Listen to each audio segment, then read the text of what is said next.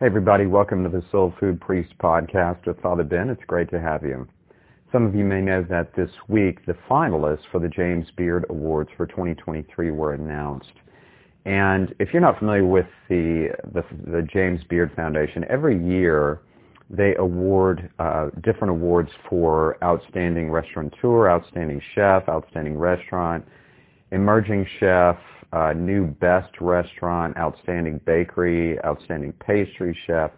So basically what they do is they, they uh, really try to nominate and give attention to the restaurant scene around the country, keeping in mind that about 70% of all food service in the United States at least is what's called non-com or non-commercial food service. So restaurants only constitute about 30%, believe it or not, of all food service in this uh, in this country. A lot of it is like universities, hospitals, businesses, that kind of thing. Anyway, so James Beard was an amazing, amazing guy. I cannot say enough good things about this guy. He's very close friends with uh, Julia Child and Paul Child, her husband.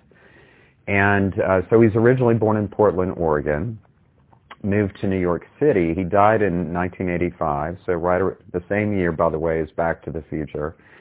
And um, he, what he did was he was more, he was a chef, but more than that, he was his mission was trying to educate young chefs and provide education for young chefs, especially in the United States. So he and uh, Peter Kump um, founded uh, a cooking school in uh, New York in Greenwich Village, and and um, and so after uh, after James Beard died in '85, Peter Kump founded the James Beard Foundation. He started it in order to help uh, low-income uh, men and women to be able to have a culinary education and to learn about the craft of culinary uh, education and culinary preparation.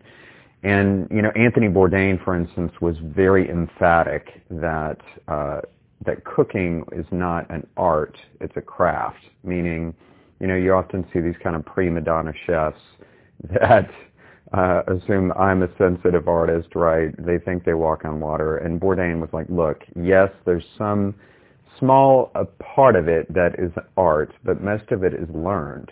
And so, and I have to say, I definitely agree with him.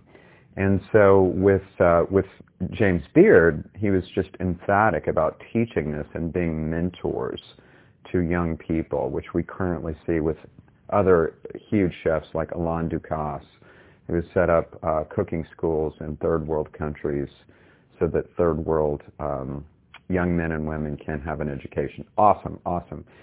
So, but it does kind of lead us to the question, right? What is a mentor? Um, and to some extent, what does it mean to be a spiritual mentor? And look, people are often looking for spiritual directors, and some people are able to find spiritual directors, and that's great. But for most people, at least in the city where I live, it's hard to find a spiritual director, and people sometimes think that if somebody's a priest, he must be a good spiritual director, and that is just not the case. I'm sorry to say that some priests, uh, they're not. That's not their skill set, right? Just because they're a priest doesn't mean they're really qualified to do it, unfortunately. And um, so, if we look at like the uh, spiritual exercises of Saint Ignatius of Loyola that was written in the 16th century, uh, one of the things that Saint Ignatius he advised having a spiritual mentor or a spiritual director or somebody that can kind of help us give us spiritual and emotional guardrails. And I definitely agree with him. And Ignatius guarded against projecting, the spiritual director projecting his or her uh, own spiritual experience on the one that they're directing. In other words, if I've done gone through this, you need to go through this in order to be mature spiritually. Okay, that's an error. And of course, in my opinion, the number one qualification for a spiritual director is that one spiritual director has a spiritual director. it's an obvious point, but you know, you can't you can't give what you don't have. And if the blind are leading the blind, as Jesus say, both fall into a pit. So we all need spiritual directors, and we may have those that are spiritual mentors to us, and directors, but they're not officially in that title, right? What I mean is there's people that we look up to that are kind of mentors, uh, even if we don't tell them, and even if they don't officially serve in that way. Um, most of us know people in that capacity. And James Beard was certainly that for many, uh, many, many chefs and many people. He was just a truly good human being that did a lot for humanity. And um, and really, we see the same thing in the spiritual life. That God has given many of us, uh, many of us, directors. If we're if we're willing to open our eyes and see it, unfortunately, many are not. So just encourage you. Um, look around you. You may not have an official spiritual director, but I can guarantee you there are those in your life that are directing you spiritually. Don't forget to put soul in your food and give food to your soul. God bless you.